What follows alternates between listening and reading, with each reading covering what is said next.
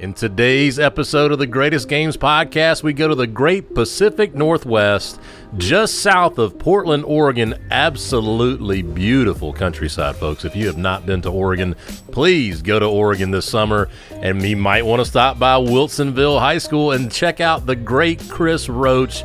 He joins us on today's episode of the Greatest Games podcast. What a great time to speak with such a great man and a great coach. Super successful, but once you listen to this one, you'll understand why he's won so many games. Just an incredible, incredible guy. But before we get to today's episode, check out teachhoops.com slash 816 basketball for all your needs in the offseason to grow as a coach. Again, teachhoops.com slash 816 basketball. And our boy, Billy Kegler, he has multiple podcasts now, but the Competitive Mindset podcast absolutely rolling. And if you haven't listened to the Hoop Nerds podcast yet, check it out as well. Billy Kegler is amazing as well. And again, we appreciate you joining us here on the Greatest Games podcast. Let's head on into the studio for today's episode.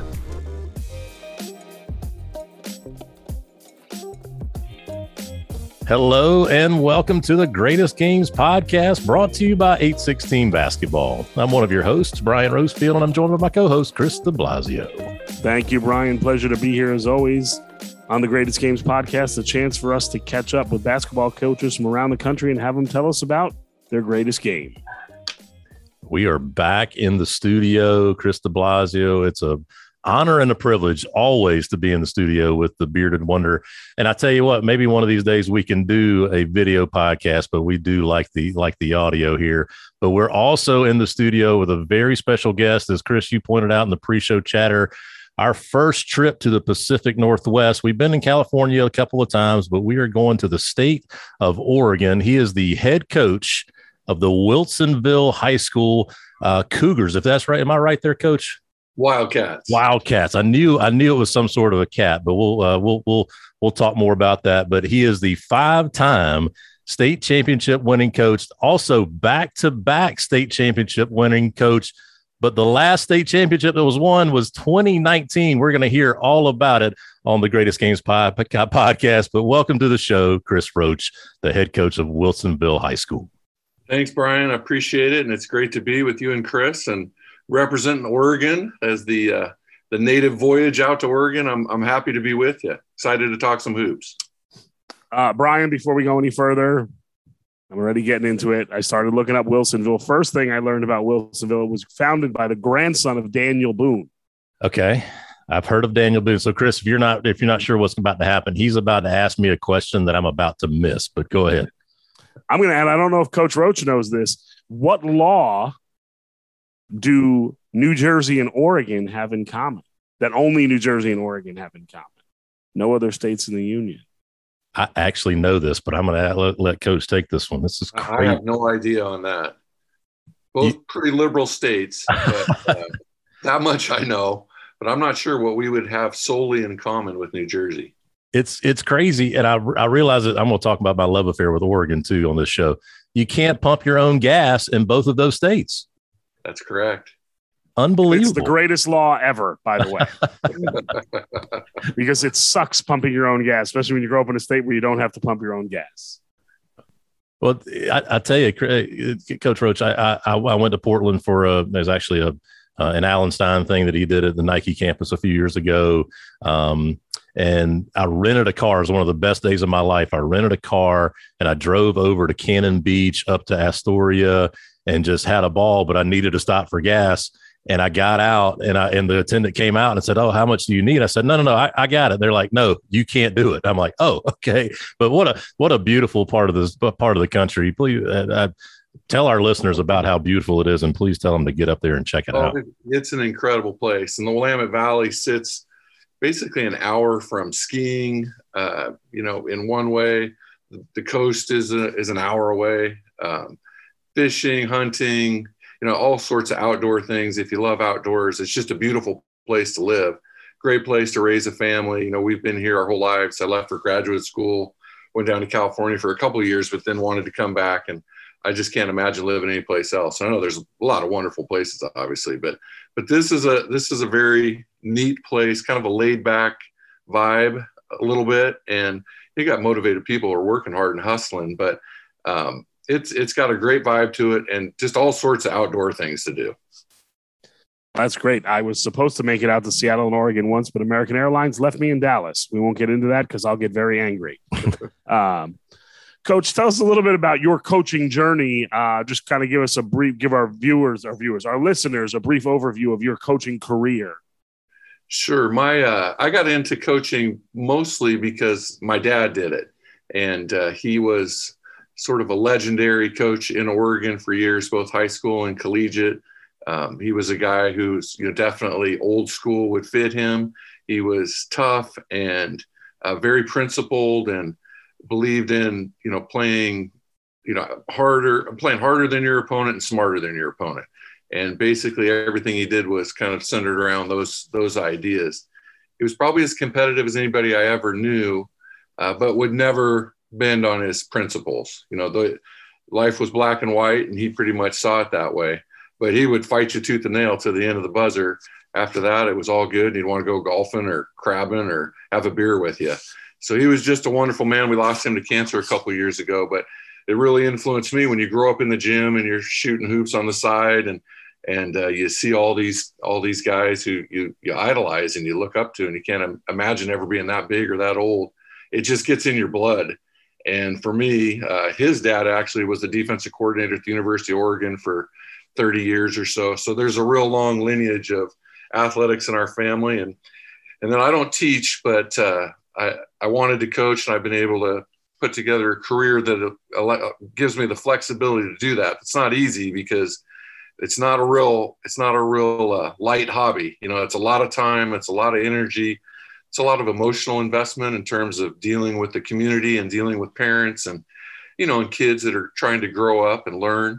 Um, so for me, it's just a labor of love. I, I can't imagine my life without coaching.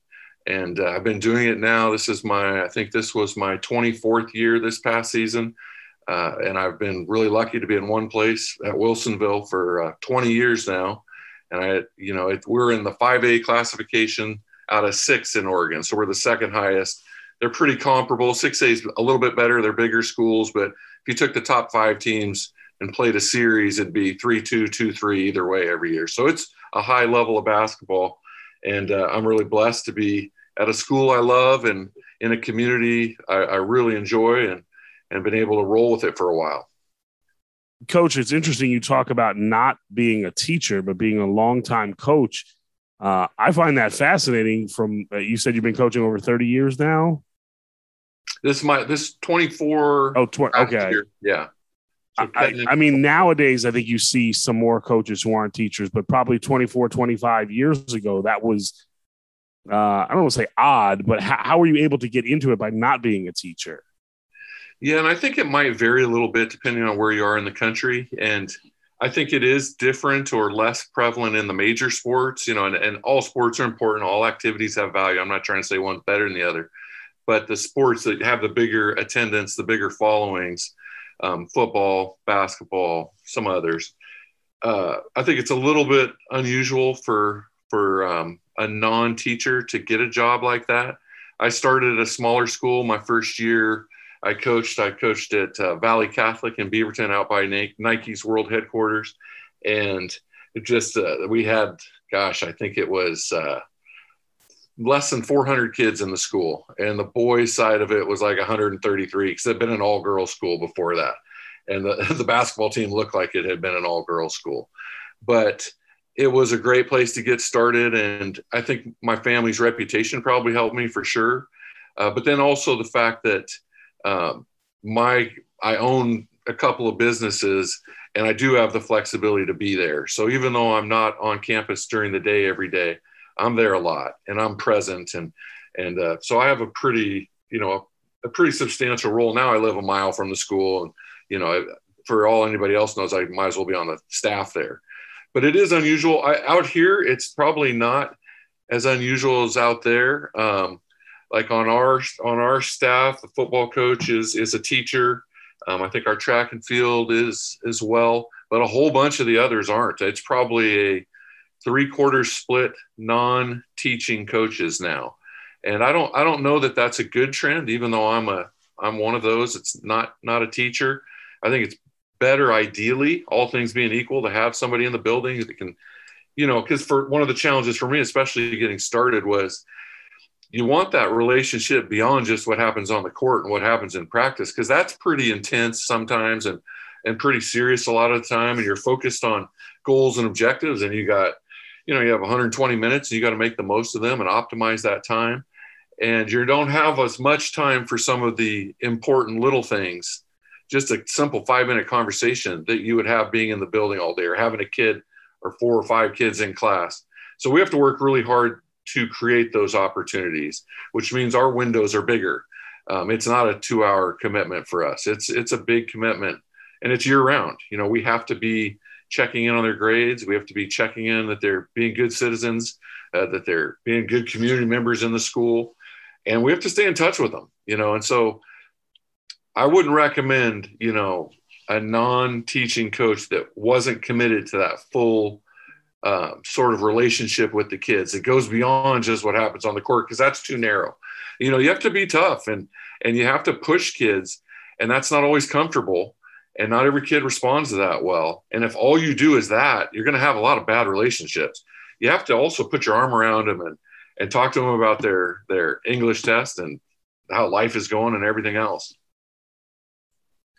So it's a great segue. It's like Coach, like like, like you and I talked before the show because I wanted to be able to go a little bit deeper on what you're talking about, being able to have that relationship with kids. So you're a grandson of a coach, a son of a coach, and looking at your record 496 and 131 uh, five wins at a state championship game. You've been to six state championships. You're a six-time coach of the year. You're a member of all the oregon athletic coaches association the basketball coach association all the you're super successful on the court how how have you been able to do that as as kids have changed as parents have changed as the game has changed? And you mentioned that, that your your dad was a little bit old school and i know uh, looking at these the, the game we're going to talk about today that your team plays a lot of defense and that may be unpopular with some kids these days. So how do you get your kids to play? What kind of coach are you? Just t- take a little deeper dive into that for us. Well probably the first thing for us is that you know, I live in a great community and it happens to be one that has had a lot of great student athletes. You know, I think um, the level of success that we have shared wouldn't have happened if we didn't have a number of pretty talented, pretty committed, pretty motivated kids and families. Uh, then I also work in a district where we get great support. And our athletic director worked incredibly hard, especially through the pandemic. I mean, Brian, you can relate to this. Chris, I'm sure you can as well. It, it was brutal. It was hard. And trying to even get a schedule, knowing when you're going to play, was really difficult. And we had teams right around us in different districts that um, would play a third of the number of games we played because our people were willing to go the extra mile and reschedule and replan. And all that takes time and effort. So I'm really blessed to be in a district that supports athletics and work with an athletic director who's strong and supportive and then we also have great facilities and you know that that doesn't matter and it but it does matter. You know i think it's when you have a great school that's well taken care of and a beautiful gym um, you know almost all the kids that come to wilsonville live right in wilsonville but you know everybody wants talented kids. And so the better the most talented kids there's somebody talking to them about going to this school or that school and you know the grass is greener over here or they're going to get this opportunity if they go that way and so to have a really healthy, functioning environment helps us retain our kids, which is really all we want to do. We just want to have our Wilsonville kids and do the best we can with them. Then I think the, the thing beyond sort of those background support structures, and related to that, when I first got to Wilsonville, we were in the same district with West Linn, and West Linn's a 6A school, we're 5A. And we had always been seen as kind of the, the redheaded stepchild you know, West Linn's the big power and and Wilsonville was was there as well, but you know, kind of an afterthought. And there was a youth basketball organization, and it was a joint thing, uh, but there was one Wilsonville person on the board, and there's a board of like twelve.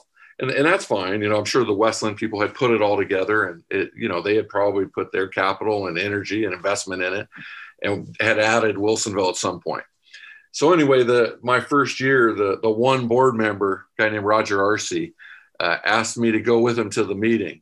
And I left all fired up because I mean, we were just a complete afterthought. And his whole purpose was to get me fired up. And so that, I mean, literally like that next week, we started our own youth organization. And I think that's been really important because it's a strong, flourishing thing. I mean, we've had our challenges with the pandemic and coming out the other end, trying to get back where we were is still going to be a challenge. But what we've had for 20 years is a youth organization where the coaches, by and large, are running what we run. Um, the kids are coming through our school. Um, there's communication about what it means to be a Wildcat. Um, there's they they get an idea of a sense of history, a sense of community, you know, which is so important in today's day and age. With with all of these things coming at kids, the thing that we can offer that nobody else can is family and community. And I mean, that's who we are. That's what we are. And that's all we aspire to be. And then we want to be as great as we can be within those parameters. So I think the youth organization has helped a ton. If any young coach doesn't have one, man, that time invested at that level will pay dividends if you're there for the long term. And, and really, you should do it if you want the best for your school. You should try to build that, whatever your situation might be. And then I think the last thing for us is probably that has helped besides talent, and that infrastructure, and then youth. The other thing that has helped a bunch is we know where we hang our hat, and we hang our hat on um, playing great man defense. Uh, we don't. We have. I've coached for 24 years, like I mentioned, and we haven't played one possession of zone. And you know, we run into all kinds of situations where people, and it's the big speculation, we're going to play zone this year. This year we had a 6'10 kid, a 6'7 kid, a 6'6 kid, and people are like, well, they're going to have to play zone this year. We didn't play one possession, and we gave up the least amount of points in the state. Oh, uh, we just adapted a little bit. You know, not all man is the, the same, so we mm-hmm. we adapt and adjust. And but our kids have a belief in in man-to-man defense, and that if we have a problem, we're not looking for an out. We're not looking for. There's no safety net. We got to dig in and figure it out. And so I think when you do that all the way down through the through kindergarten, and really more third grade. But when you do that all the way down, uh, there becomes a real buy in to that and an identity to that. And um, so I think we know where we hang our hat. It's, it's Wildcat defense, we call it. We want to compete, we want enthusiastic leaders, we want to take great shots, and we want to act with class. And so those are our five pillars. And uh, we build everything around that. And I think, given even though we have fluctuations in talent, to be sure, um, we've been able to sustain a pretty high level um, over the years. Well, coach, I'm coming out to be an assistant coach there because I just fell in love with what you said. Um, we have our challenges. I mean, we. I don't want to make it sound you like utopia, but no, but no, but good I, situation. I mean, your the the fifth. I think the fifth thing you said was was you know where you hang your hat. You talked about your principles, but just the the four things before that. Number five, knowing where you hang your hat. I think you just outlined for a young coach or a first time coach, these are the things you need to do to get your program in order. You know, yeah. the infrastructure, you know, the school board thing. Even if you're in a one town school board thing, you need to, you know, you need to have that alignment with the school board and your athletic department down to your team. It all needs to be, uh, you know, cohesive in that. And then, like you said, the infrastructure facilities don't matter, but they do matter, right? I think is what you said to a point. Um, um, I forget what else you said, but like I said, I think it it outlines like the criteria as a new coach. Um, and as you were going through it, I just had an unsuccessful stint as a head coach for the last three years, and Brian knows everything that, that went along with this. And as you were saying that, I'm going, okay, let me. I was going, did I do that the way he's talking about it? So you're even educating me as I'm listening to you answer the question, which is great. So I think that's great for young coaches to listen to. And I've been, you know, my first job that all of that those things weren't in place. And you know it, it, would have probably i mean it was a catholic school so it's a different situation. Mm-hmm. the idea of attracting kids is accepted and encouraged. You know it's not like in our setting we're just not going to do that. We're not going to have anything to do that even though you know there are public schools that without question are heavily involved that way. Yeah there are ways there are ways to do that everywhere. Yeah, yeah. but I, at my at my first school it wasn't all set up and i think that's part of why you know, I needed to go move on because you say a young coach getting started, you also have to do the very best you can with wherever you're at. And it may not be perfect. and it might take time. You know, when I started at Wilsonville, it wasn't perfect. They'd never been to the playoffs. Uh, they'd never made the state tournament. Um, great people. There was a good coach before me. I'm not putting him down at all. It was a new school, um, but it, it, took time. And I, luckily, we had the right leadership in place that trusted in me and invested with me in the same direction. If you're not in that, um, you know, you're just going to be swimming upstream in some ways. And and it's hard. You know, this it's a competitive deal, and and the games and the you know winning your own league is competitive. You know, when you play these teams twice, some leagues play three times a year. I can't imagine that. Like it's it's so hard, and that those games, you know, you know what they're going to do before their kids do even. And, and they know you're everything you want to do and you call out a play and and they're trying to jump it they call it a play and we are jumping it and it's it's one of those things where um, it's just not easy. So if you don't have everything rolling in the same direction, there are going to be some setbacks and some dips, and and it's a it's a tough deal. And you're going to run into a program that does have that going for them, and and then you then you've got that mountain out there, and how are you going to climb that mountain? Um, you either have to have exceptional talent, you know, or kind of a, a group that bonds incredibly well, and they just complement each other, and you guys can overcome anyway. Um, but it's hard. So I'm just very grateful that at the moment, and it's a dynamic thing, you got to keep working at it because this stuff can go south at any minute. Um, but at the moment, we've got some pieces in place that have helped us succeed. Now, nothing's promised to us next year. Our first game, I guarantee it's zero zero at the tip. And we got to dig in and play. All this history doesn't matter. All these young kids playing with Wilsonville on their chest is great. That's not going to help us win that game. We got to outcompete and outplay that team there are things that are helping us have a better chance at that than maybe the next guy. And that's what we're trying to load up. Well, coach, you sound like you have it rolling. And so we want to hear about your greatest game. And as you mentioned, there, uh, there are a ton of great games as a coach. It's almost an unfair question to ask a, a basketball coach to say, Hey, pick one great game, but we know that you've picked one. So take us into the gym for this one. It sounds like a doozy. It, it was i kind of cheated i took our last game just so everything was fresh but it was a great game and i think one of the things that was great about it is it was a state championship game. And so those in and of themselves they take a life of their own almost. And you get to where you're you're looking for signs and you're you know you this this was actually my seventh state championship game as a head coach. And so you know you're hoping you kind of get a, a, a schedule's important. You know we had an, a an itinerary that we felt good about. Um, but you're looking for everything and hoping that everything's going to go well. And you don't want to be all about winning, but you, you can't help but go, oh, geez, you know, dear Lord, just let us get this one more, you know, and you kind of go through that thought. But at the end of the day, one thing I definitely learned through having won and lost those kind of games is that you got to prepare yourself if it doesn't go well, because the number one thing your job is at that moment is to support those kids. And we had a we had a game in 2015 where we hadn't been to the state championship for 10 years and we made it back and these kids were amped and we were a little younger than the other team. They were more physical. They just beat us to the spot everywhere physically just beat us. And our kids tried and we ended up losing by one. And our we had a kid shooting a free a one and one uh, down two with 0.4 seconds to go. We kind of clawed our way back. We were not very good most of the game but we got right back in it.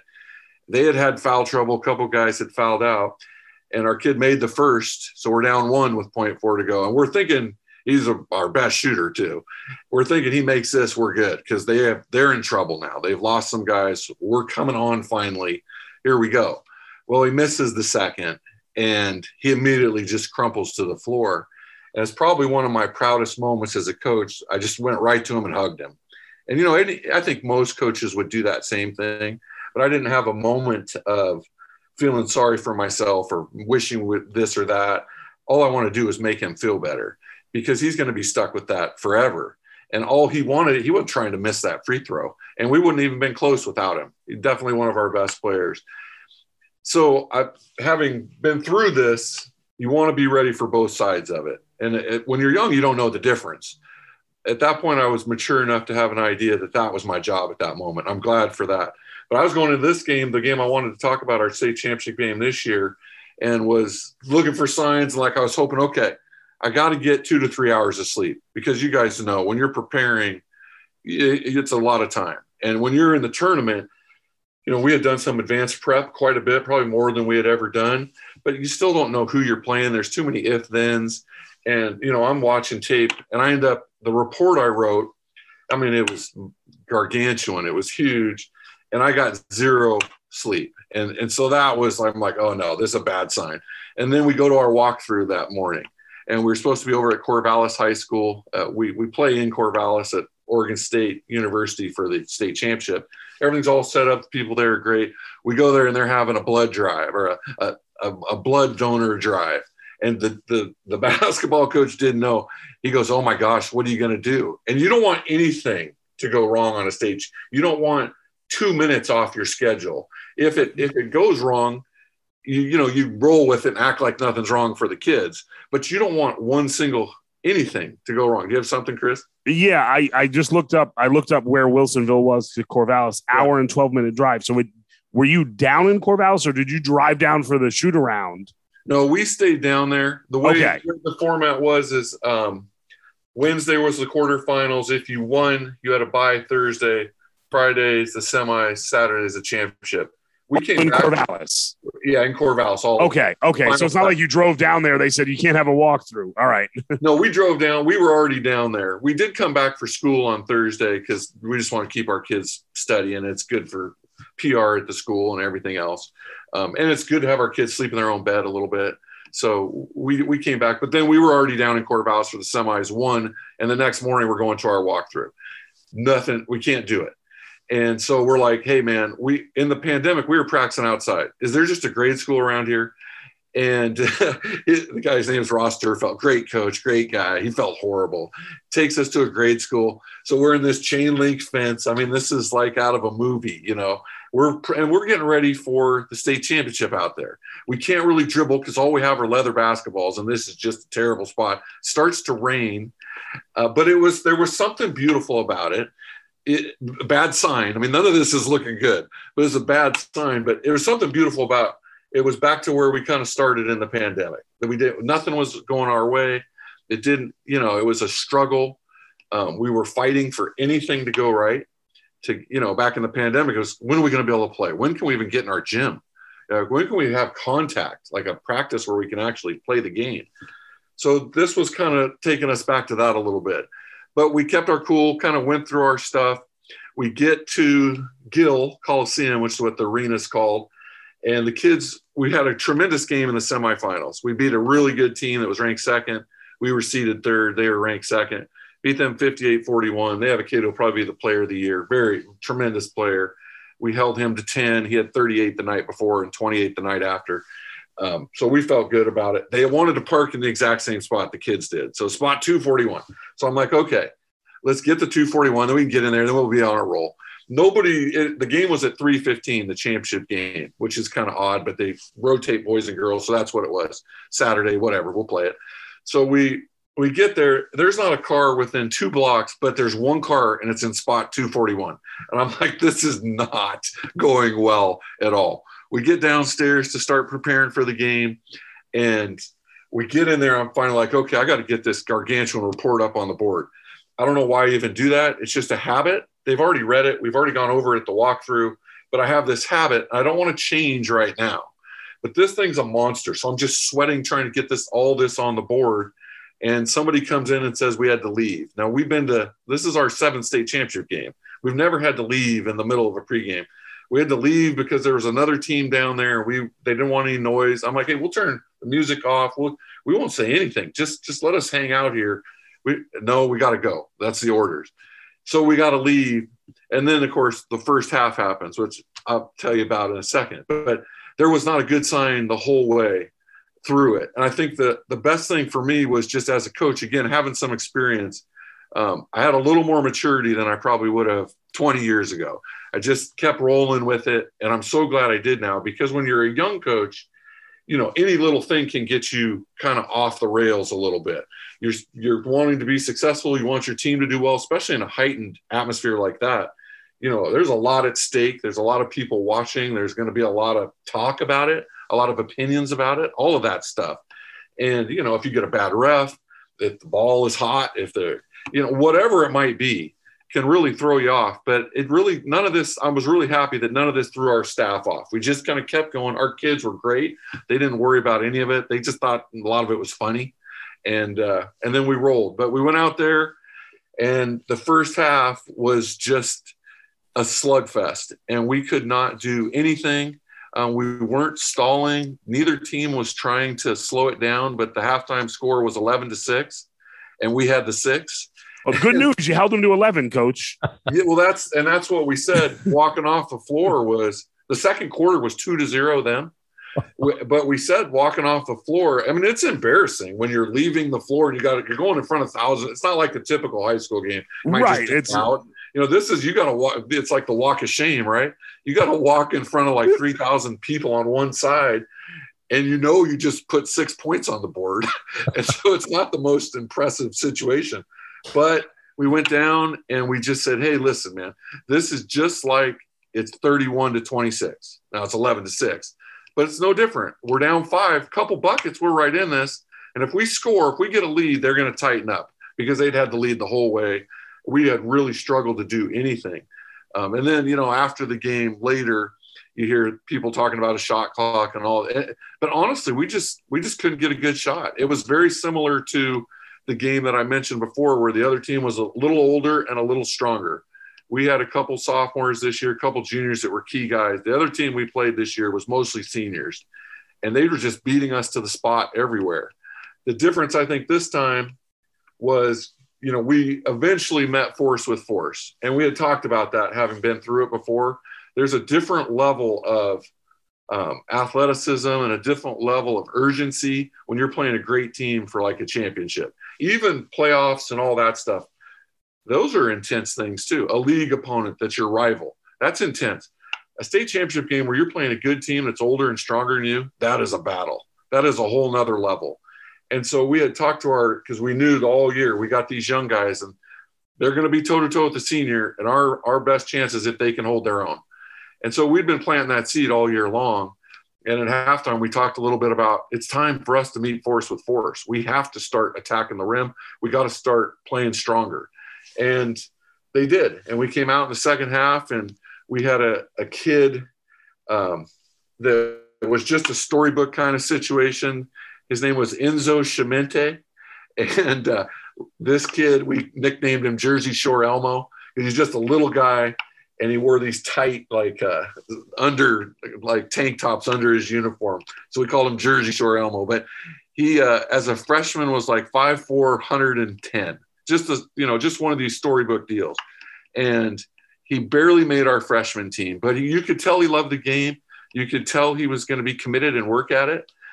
And then as a sophomore he was we have four teams. So we have freshman jv2 jv and varsity and our JV2 program is developmental, right? I mean, that is you have you have work to do to get back on track to be in varsity someday. And we told him you're right between being the last guy on JV and being on JV2. I think maybe you should do JV2 because you'll get the ball, you'll get a play, you can score, your confidence will grow. And I said, take some time and think about it. We'll do whatever you want, but take some time. He goes, Coach, I'm playing JV. And I was like, okay, you know, I I thought he was kind of making a mistake at the time, but I loved his conviction. He had goals, he was motivated. Fast forward to the year after that, last year when he was a junior, we finally got to play and he was like our sixth man and did a great job. This year, we get to the state tournament and we were a tremendously balanced team. We had we had six guys average between eight and 12 points, which I've never seen. You know, I've never seen a team like our first quarterfinal game at the tournament all five guys that started were in double figures. I've never had that either in a tournament type setting. But we're so you couldn't really tell who was going to do what for us. And the talk going into the tournament by some was a team like that can't win it because you got to know, you know, who's going to score the big bucket when you need it, or you know, who are you going to go to. And every team that we had had that won it had had a player of the year type of kid. We didn't have that this year, but we had an incredibly balanced team. So we get to that halftime. It's 11 to 6 you know, it couldn't have been much more embarrassing. And we're starting to head back up. And lo and behold, behind me, Enzo Chimente, who's now six foot tall, but we got 6'10, 6'7. He's still the smallest guy in the huddle, is telling these guys what's going to happen the second half. We're going to cut. we're going to reverse it, and then we're going to attack. And he said, We're going to win this game, and we're going to do it together. And it doesn't matter who scores. And I'm just listening to him thinking, well, he's been listening. That's good. and, and, now here's the moment. He got, he, he got all the messages. Yeah. Yeah. He got the messages and he's meeting the moment. And he had, he'd earned enough respect with his teammates by that point to take the floor. You can't have just anybody do it. You can't, you can't force your way there. You have to have respect. And he had earned that. And we went out in the second half and he ended up making bucket after bucket. Uh, he was six for eight, had 15 in the game, which may not seem like a lot, but the final score was 34 30 us. So he was incredible. He also guarded a player who's a borderline player of the year kind of candidate for us, for our state this year. And that kid uh, struggled, went like two for 13. Great kid, good player, had a tough game against Enzo. So it was really an incredible game for me. And seeing uh, just all of those things come to pass, you know, a, a really tough day a day where your back's against the wall, the biggest moment you're going to face. Playing a team that's stronger and faster and older than you and having been there before and lost, and this time finding a way. Having a kid who came all the way through our program and who we stayed open to and kept giving him opportunities, and we were true to the competition. And when he beat guys out, he beat them out. And, but he made it. And not only did he make it, he's the player of the game at the state championship for me, and this was also the first game for me without my dad, first state championship game without my dad being involved. And he's still involved. Like anything I do, we're doing it together. But hmm. he wasn't there physically. He wasn't there on the radio. He was he wasn't able to be there. So that was meaningful to me that we're carrying on. You know, we're keep we're going to keep competing. We're going to keep fighting. We're going to keep trying to achieve with kids, make an impact on kids, even beyond him so that for me you know the greatest game was a really tough question when i saw i saw your title of the podcast but then you start talking about the greatest game. Boy it's so hard because there's so many moments in athletics where kids do great things and it's really not even not even about the state championship stuff. That that adds to this one. The recency of this is really the main reason i wanted to do it. Mm. but there's so many moments like that where you have a kid like enzo Chimente and you go man this is why i'm coaching and you know just seeing the celebrations afterwards and, and all of that is fun too. But you can have those celebrations meeting your rival. You can have those celebrations. I remember that probably one of the most joyous locker rooms i've ever been in was my first year at valley catholic. I think i mentioned this to you guys in the pre-work for the show. They were it was an all-girls school and they'd been around six or seven years before i got there. And their combined record was 19 and 113 before i got there. I'm- our our first year we were 14 and 10 and we made the playoffs. When we made the playoffs, that locker room, that that celebration, the joy in there was as real and as full as any joy I've ever experienced in life. And seeing these kids crying and hugging each other, um, it's meaningful stuff. So I don't think it's the state championship thing per se. It's the it's the building of a team and achieving something together that exceeds their even their own expectations. Like when we go into a year, our goals are like threefold as coaches, and we really try to stay true to this. And I think having had a little bit of success, you have to watch that, and you can't become married to that. But what we try to stay married to is number one, we want to be the best competitive basketball team we can be. Okay, we're not. This isn't intramurals. We are doing. We are a high school varsity in with a with sub varsity, but we want the best program and the most competitive team we can be. We're not going to sacrifice on that every which way. There are going to be five starters. Not everybody's going to be all league. Not everybody's going to get all the shots they want. Not everybody's dad's going to be happy. It's going to be competitive. So that's one thing. The second thing that we started working on much harder once I got to Wilsonville is we want to make sure everybody has fun along the way. So we do things like we have a talent show, and there's no talent in the gym. But we have a talent show and we we give points we have winners and prizes and we do a seasonal gift exchange. We can't call it a christmas gift exchange but we call it a seasonal gift exchange and everybody draws a name and we do $10 gifts. And we, and we go on a team trip every year and we love doing those things because it adds that element of beyond the court that is so vital to everything. And then the last thing we're trying to do besides have fun and be as good as we can be competitively is we want to create an environment where there's a chance. You can't make this stuff happen, but there's a chance that there'll be memories for a lifetime for these kids. and that they'll have a chance to do things together that stand the test of time a little bit and bond them in a way that most people don't ever oh, hopefully they experience it but a lot of people never experience that. And so we're trying to do that every year. And that's what we want to be married to i don't want to worry about my record. I don't want to worry about state championships or coaches of the year. That stuff is great and we keep track of it and we're proud of our kids and we tell them great job and we bring those things up in that setting. But that, that stuff doesn't matter nearly as much as the impact we can make on kids.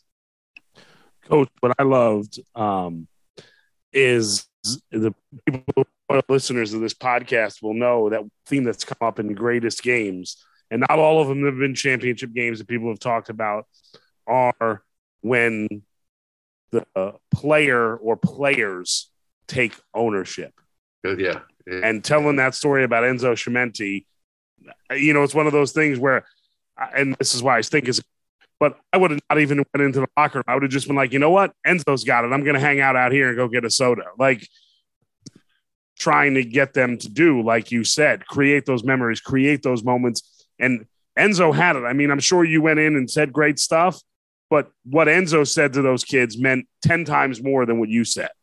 No question about it. And and I think one of the interesting things was, and and this is where not having a star, you know, like because our previous teams, 2005 when we won, we had Jeremy Wilson, left-handed kid. He was just the dagger. I mean, he was a silent assassin and just took the heart out of teams. You couldn't stop him. Uh, he went to BYU, could have walked on there, but ended up not playing. But a tremendous talent. The next teams that won, we had Zach Reichle, who played at Oregon State and was a starter for them on an Elite Eight team just a couple of years ago. Um, after that, when we won in 2019, my son was, who was a player of the year as well, was our lead kind of guy with other talented kids for sure. But this year, what was interesting was I think when you have a guy like that, you have to be sure that that kid and you are on the same page as a coach for sure. You got to be on the same page. And you hope that that kid can be an authentic, great leader and lead the kids in the direction that you want them to go. Not leading them the wrong way, but the way you want them to go. The thing about having a team with five, six equal kids, we had six really that were very similar talent wise. They did different things, but they were similar in their impact on a game, just different ways until one of them broke his wrist. We had five at the state championship. The thing you have to do, you got to get all five of them as leaders, and they all five have to be willing to do it. So we had Enzo step up that game, but we also had Maxim Wu, who was a, a point guard for us, quiet kid by nature, had had a good season, was first team all league. And we just constantly harping on him. You have to, you have to own our team's competitiveness. You have to try to bring these guys to the level that you're playing at. It's you're doing great, but that's not enough. You know, if you want to, if you have these goals, that's not going to be enough for us. You have to invest in everybody else and two guys that can't have a bad day at practice are the coach and the point guard. So we got to make sure every day you are ready to lead and to go. And at that state championship game, Enzo did his thing and it was his day and he led. But Max was out there, found his voice somewhere in that. I'm not trying to sound like I'm like on The Bachelor or something, but you know, he found his voice and he was literally telling guys what to do, encouraging guys when they made a mistake. He was the guy lifting everybody up. We have a 6'10 kid who couldn't walk and chew gum, but a tremendous athlete when he first got to Wilsonville. I mean, he could walk and chew gum, but when he took a shot, it might hit the top of the backboard. Now he's out there getting in the semifinals, he gets 18 rebounds and sets a school record in the state semifinals. We had all five of these guys leading. Now that's not easy to do. And we didn't, I don't want to take credit as a coach for that but whatever we did worked because the, one of the hardest things to teach as a coach is leadership. And I don't know if it's born or if you can teach it or if it's a mix. There's some kids who just walk in the gym and they're a leader and you know it and you feel it and they have the right energy and they have a consistency and an urgency about them. And then there's other kids that just don't have that or they're growing or the world is beating them down or they're hungry or, you know, all kinds of different things can be going on but to get to where we had five guys all leading and capable of stepping forward, I think that's what we kind of needed to have, not having a player of the year type of guy. We had to have We had to have every one of our tentacles ready to pop you. And and when Enzo saw the crack, he took the shot. But the other guys were all working and supporting him. And it could have been one of them as well, I think. So it's an interesting, it's an interesting thing because you think about all that stuff, particularly before we had ever won a state championship. You're always thinking, how am I going to get over this mountain? What do I got? What do we have to do? And you, you dissect and analyze everything. Leadership, man. I think leadership is such an important thing. You can't do it without great leadership. All the other stuff I mentioned, I believe in. I believe in having a place to hang your hat. All the all the background things have to be in place, but you got to get your kids to be great leaders. Well, coach, it sounds like you have done that uh, to the nth degree. Uh, I love the clarity about your program, the things that you're trying to do with your kids. I love that. We're going to have to have you back and I'm going to ask you when you're going to put your book out because you need a book if you haven't put one out already. But I, I have a book. I, I wrote a book. Do you? Okay. Well, there you go. Well, uh, we'll have to put that in the show notes and everything. So uh, we'll, we'll get that and, and, make sure everybody knows about that. But to quote the great Jersey Shore Elmo Enzo Schmintti, he said that's the goat right there, pointing to you. He said that it don't get much better than him talking about you as his coach. So uh, I know you're doing a great job. It's it's very evident. Um, but I do in our last couple of moments here with you, coach. We know you put on a big time event up there. Um, please tell us about the event and and maybe how it has uh, grown over the years, and just we'd love to hear more about it.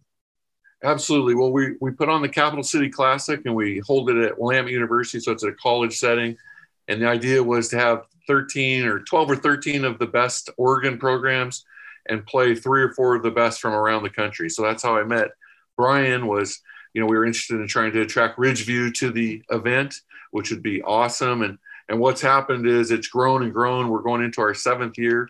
Uh, we had Evan Mobley from Rancho Christian there a couple of years back, which was incredible.